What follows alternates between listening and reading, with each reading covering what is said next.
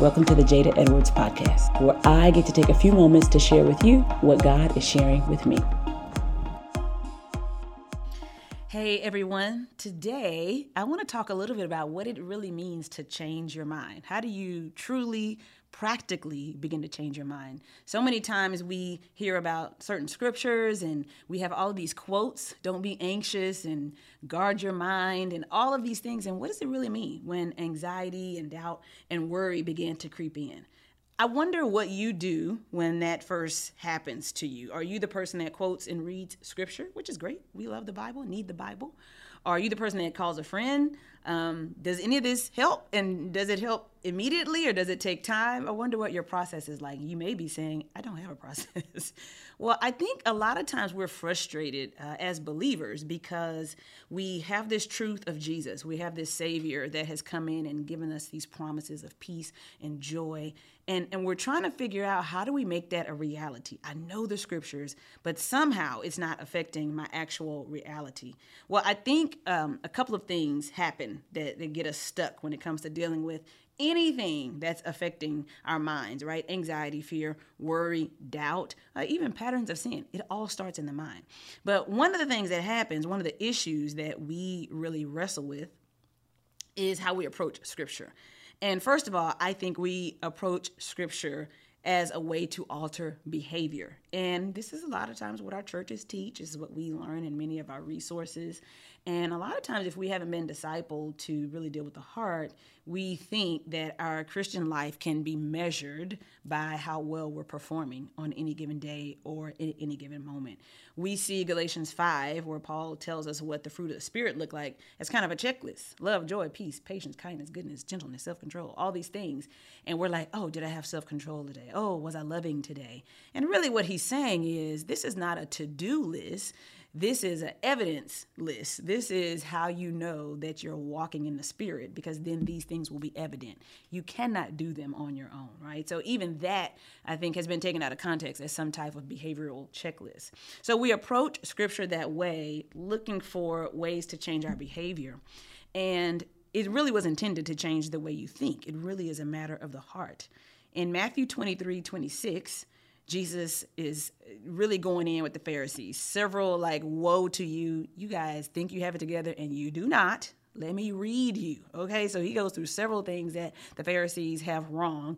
And one of them, Matthew 23 26, he says, You blind Pharisee, first clean the inside of the cup and the plate, that the outside may also be clean. So he's saying, Let me flip the way you're thinking. You're, you're trying to carry yourself a certain way and have this certain persona and this certain outward behavior, but the inside of your cup is, is nasty, it's disgusting. And so if you came into my house and you looked in my cabinet and saw all these beautiful mugs, you wanted something to drink and you picked the one that you wanted, but then you looked in there and there's like old food and yesterday's tea bag and whatever. You're like this cup is not clean. So just because it looked good on display doesn't mean it was clean, good for use. And so he says this and he kind of gives them a lot of warnings and and um, challenges their thinking. And at the end of this chapter, the Pharisees they're trying to trick Jesus, which they're always trying to do, trip him up on stuff. And so they ask him, you know, what's the greatest commandment? So the end of Matthew 23, uh, verses 34 through 40, you can read those. They ask him what the greatest commandment is. And it's interesting because it is in this passage where Jesus says, Love the Lord your God with all your heart, your soul, and your mind. And then he says, Love your neighbor as yourself. Uh, often quoted scriptures. And he says, The entirety of the law hangs on this. So just think about what he's saying. He's saying the intention the heart of the Ten Commandments was not a behavioral list. Like the heart of the law that God set for his people, all of these laws, all of these guidelines. He said it really wasn't intended just to modify your behavior, it was intended to measure your heart. So, the idea that loving the Lord your God with your heart, soul, and your mind is the first and foremost commandment you're like, but wait a minute. What about don't make idols? What about keep the Sabbath? What about don't take the Lord's name in vain? He said, Yeah, but if you love the Lord your God with your heart, soul, and mind, your behavior will follow. He does not say, Love the Lord your God with all your attendance, with all your apps, with all your journals, with all your resources, with all your service, even. He says, With your heart, your soul, your mind. Basically, three different ideas of our innermost being. And so, this is what he says the law hangs on. Then he says, Love your neighbor as yourself. And you may hearken back to the Ten Commandments and say, But what about bearing false witness? What about murder? What about.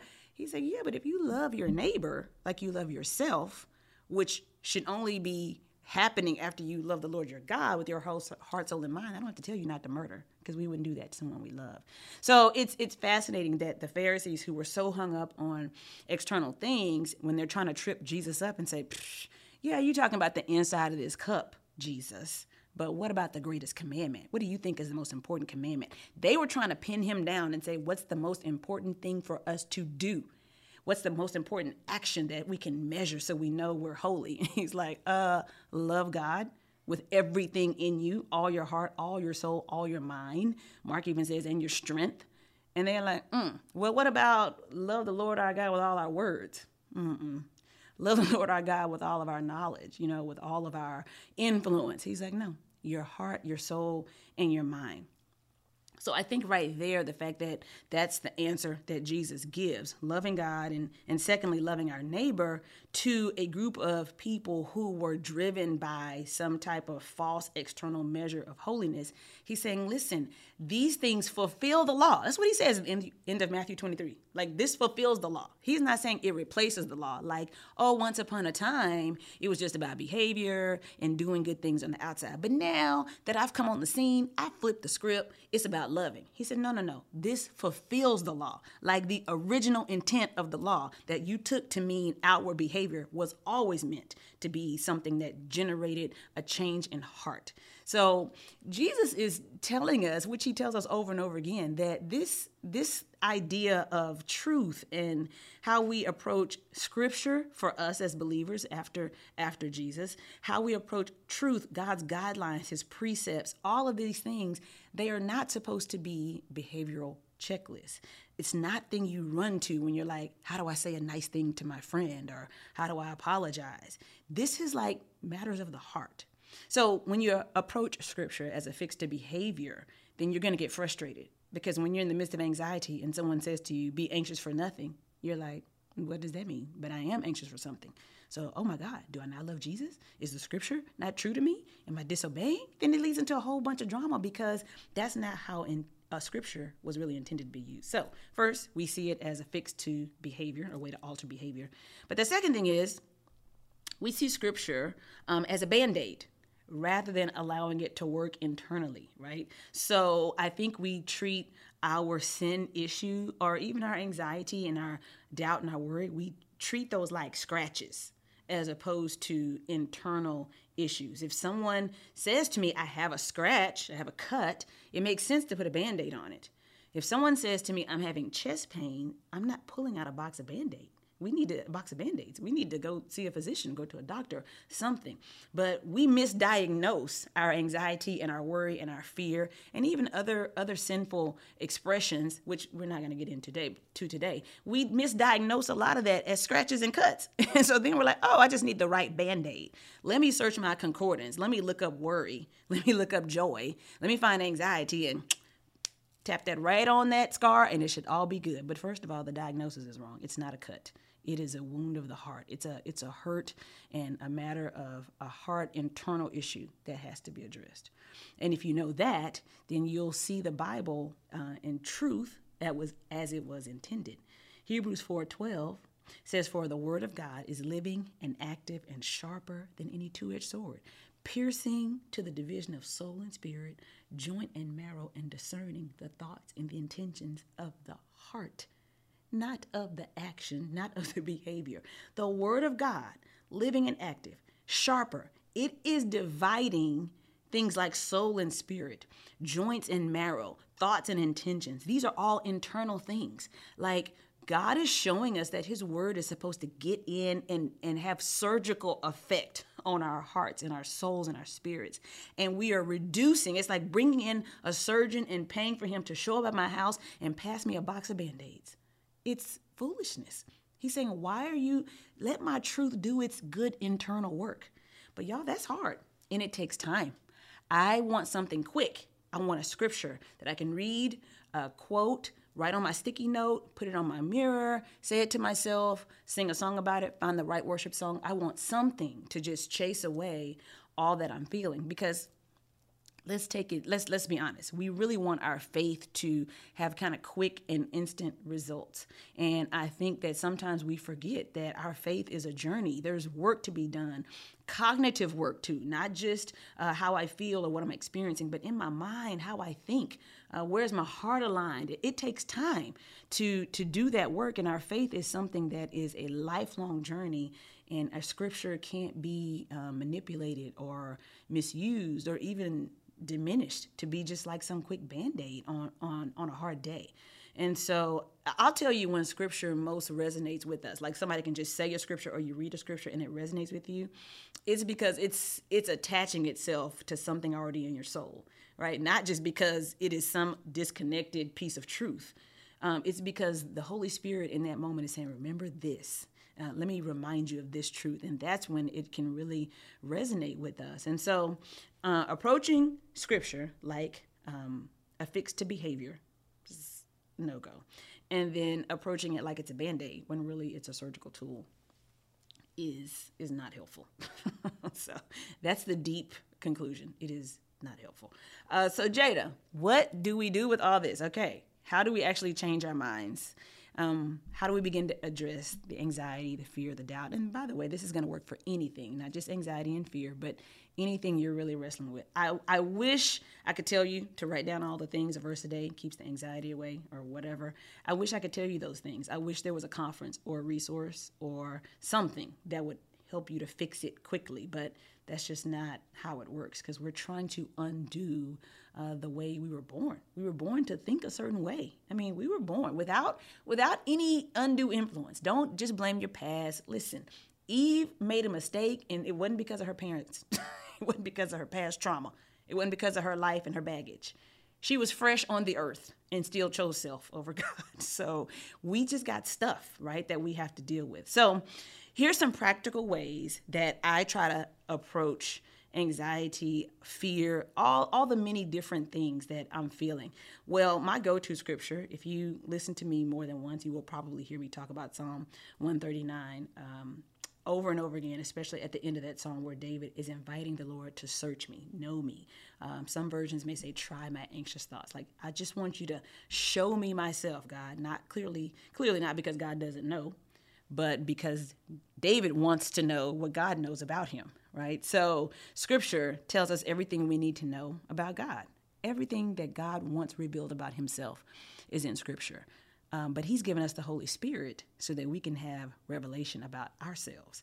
It's when we invite God to search us, know us, that the Holy Spirit begins to take this truth, what we know to be true about God, and then apply it to what we know to be true about ourselves, find the discrepancies, and start to do the work of living differently with the power of the Holy Spirit. So I start there. Um, I'm like, God, search me and know me. And this this is really my first thought, and it is that I, I want to acknowledge how I feel. I really want to acknowledge how I feel, and that may seem like a given, but um, sometimes someone can ask me how I feel, and I'm like, I don't know, just not good, not in a good place. Um, when, when we don't have words, sometimes, you know, toddlers may cry and throw temper tantrums or shut down, walk away. Um, as adults, we'll just say, I mean, I'm fine, but we're not fine. Or we lump everything into, I'm angry, but what, let's dissect that. Or I'm frustrated, right? Or I'm just feeling some kind of way. that is like the bucket of, I am not cool right now. I don't feel like getting into the details of it. Um, but I ask God to search me um, because that searching is a constant invitation. It's not just search me and and show me how I fail you and disappoint you. He's just like if there's anything, any anxious way, anything that's not settled, anything that that's not at peace, God show me because sometimes those things that might not seem like um, some overt kind of sin, like there's a fear or doubt, right? Um, that leads to sin, right? We can become greedy or prideful or self protective. All kinds of things can come from those feelings. So this is not a quick thing. I'm asking God to search me. When's the last time you really sat down and thought about, you know, how you feel? It's not comfortable for some people. Some of us are full of feelings. we have all the feelings we feel all the time, but that doesn't mean that we can articulate them um, or we know exactly how we're feeling at any given moment. Some of us are like, feelings, nobody has time for that. Just get your stuff done. Let's keep it moving. Nobody has time. Um, I tend to lean toward that, if I'm honest. I mean, the Lord has dealt with me, and if you ever come and I teach Bible study, or now I feel like all the time I'm crying. I'm like, I'm making up for like 20 years of not crying, I guess. But it's all these things as I'm getting more comfortable with who God is, how He's made me, and all that good stuff. But I think you have to acknowledge your feelings. How do you feel about something? And here's the thing this may take a minute. Sometimes I wake up in the morning or I find myself at some point in the day going, I don't feel right. What is it? And and if I if I'm not careful, the easy way is to be like, whatever. I I got stuff to do. Let me text, let me call. Um, but sometimes it takes time. Like, why am I what am I bothered about? What am I bothered about? Am I tired? Am I oh, you know what it is? I texted my friend or my husband or my mom and they haven't replied back. I don't know how they're to take that. Have they seen it and they don't know what to say or are they upset or like it could be something like that or oh, you know what? I have this test coming up or I have a thing that I need to do and I'm not sure that I can do it well. It's got me feeling anxious. Uh, or I'm afraid, oh, I just sent my kid off to spend the night at someone's house. And you know, that kind of raises up all kinds of stuff from some trauma I had in my childhood. And now I'm projecting all this fear just because my kid is going to spend the night at somebody's house. Or I just found out my expenses changed and my income didn't change. Or it's made me feel some kind of way. And and maybe the, the feeling wasn't triggered right at the moment, right? That your expenses changed or your kid left to go spend the night or whatever. Maybe it was something else that reminded you of it. Maybe you were about to buy something and you needed to think twice. Or or maybe you were cleaning up your kid's room. They reminded you they were away. It's like sometimes it's the most random thing that triggers um, a feeling. And so it can take time just to sit down and decide how you feel. And here's the other thing um, you're not going to feel the same way about everything at any given moment because we're complex like that. you could be killing it at your job or your career and feel like I feel pretty good about that. I mean, hopefully it's not real confidence in yourself, it's in what God is doing through you because we all know not to believe our own report. But it, could be that you feel pretty good about where you are with your career, but marriage, you're like, ooh, when I go home today? Like just letting up the garage is going to create this anxiety, right? Or things going on with your parents. You're like, holidays are coming up. I already feel anxious. Or, you know, I got whatever. It could be all kinds of things. And so you could be feeling great in marriage, struggling at work, uh, unsure. Maybe you you have to do something with your health, and you're like, uh, I don't know what to do. Can I eat different? I got to work out. I got to do this. Um, you may be feeling some fear because of some change that's coming up for you. So this processing, y'all, it is not a quick. How do I feel? You know what? I'm good. And here's the thing about it. God already knows how you feel. So so when David is like, search me and know me, God is not like, oh my gosh, I searched you and you are angry. What's going on? I mean, God knows. He's like, bro, sis, I can show you. Are you ready? Because it's a lot. We're not simple. We're complicated and we can have a range of emotions about a range of topics and a range of relationships relationships at any given moment. And this whole acknowledgement part is huge because I sit in that. And y'all, that is one of the hardest things to do the feelers out there, God bless you, because you can sit in them all day, and somebody's calling you and texting you like, "I'm just, I'm in my feelings right now," and, and that it can be good if it's intentional, but for me, it that's hard because even if I give myself the grace and the patience to process how I'm feeling and acknowledge it, I don't necessarily want to sit in it. But sometimes it's kind of like I imagine that I'm in like an MRI machine or one of those machines that does a full body scan and sometimes in the morning at my vanity sink or in my car or wherever, I just pause and I'm like, head to toe, how am I feeling? How am I feeling? And um, if you're not used to that, that that can feel uncomfortable. But man, let me tell you something. If you don't get in the habit of acknowledging how you're feeling about something at any given moment, I guarantee you there's going to be actions that come out of those feelings and you're going to waste your time trying to correct those actions and you've never acknowledged the feelings that drive them. Because even if you fix that action, if you have not dealt with the feeling, it's going to just show up in some other area. So that acknowledgement might just be where you are today. You know what? I need to be in the practice of acknowledging my feelings, not so they can be fixed or remedied, but just so I can know how I feel. Um, if you've ever been to the doctor, maybe it was a regular physical checkup, maybe something was wrong. Usually, when he's like, What's going on? If you have an issue, you might say, Oh, this, this thing, my knee is hurting, you know, or I've been having headaches. Um, but if you have a good doctor, he might ask even more questions and he'll say, How many hours of sleep do you get a night? How much how much water do you drink a day? How how much do you exercise? Do you and then you have to really stop because sometimes it's easy to acknowledge the outward most obvious thing, but to process the rest of my life, like I don't know.